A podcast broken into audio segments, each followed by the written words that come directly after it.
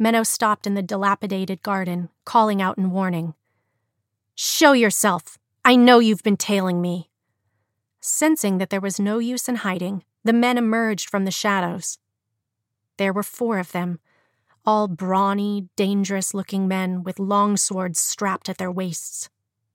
Intuitively discerning their identities, Menou curled her lips in displeasure. Should fine gentlemen of the noblesse really be slinking after a young lady? Enough babbling, executioner of the Faust! Clearly, they weren't interested in a conversation, and they knew her position. Menou slightly raised an eyebrow.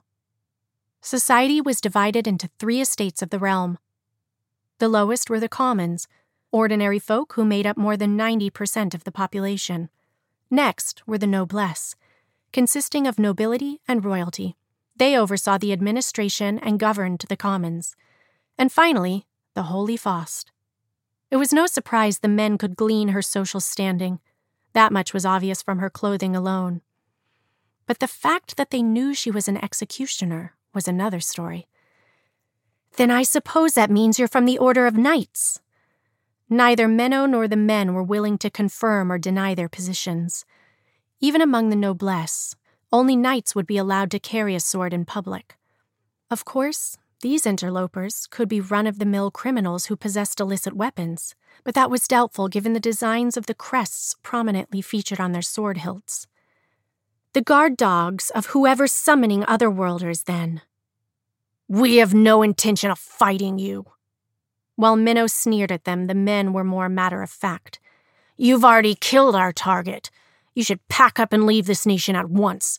It doesn't sit right having someone like you around these parts. Too bad. I won't be leaving just yet, Menou rejected. I'm afraid I still have another job to do. At that, the knights assumed new expressions for the first time. Their reaction confirmed her working theory based on the information she got from the boy. I see. I was wondering why you would chase out one otherworlder but it appears you're not as brainless as I thought. I imagine you knew you wouldn't be able to hide your ritual from the church. The knights relaxed their expressions, but it was too late. Of the many kinds of conjuring, summoning an otherworlder demanded a particularly large ritual. Its invocation required connecting the two astral veins, the heavenly vein and the earthen vein, that channeled the power that was essentially the planet's lifeblood the church was constantly surveilling the astral veins since it was essential to humanity's survival. It would be all but impossible to keep them from noticing the disturbance that came with a major ritual. So, you were planning to cut one of the two from the beginning, then?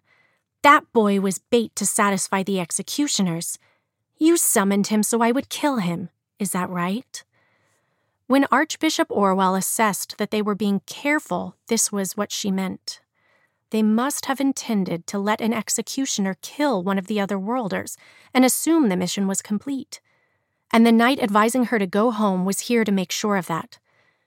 But they didn't anticipate their bait would know there was another other worlder. What a pathetic little trick. As Menou looked at them with daggers in her eyes, one of the knights scowled. If you'd just been satisfied with killing one and went home. Clearly, he'd realized there was no talking their way out of this. It was common for the noblesse to defy or rise against the Faust. Since the Faust served as overseers of the noblesse, there was little love lost between them. But something isn't adding up. Did you really think you could escape our investigation? Menou voiced her doubts, partly to keep the enemy talking. This plan wouldn't have helped them avoid punishment from the church, even if it had succeeded. Whether or not the executioner's blade missed its mark, the church was already aware someone had summoned an otherworlder. The noblesse responsible would still be officially judged by the Faust. It would likely have resulted in a lengthy trial following official procedures, but the punishment would have come sooner or later. As the top dogs with influence over the entire continent, the Faust possessed more power than the entire noblesse of a nation. There was no way they could have expected to avoid an investigation forever. The answer came from one of the knights.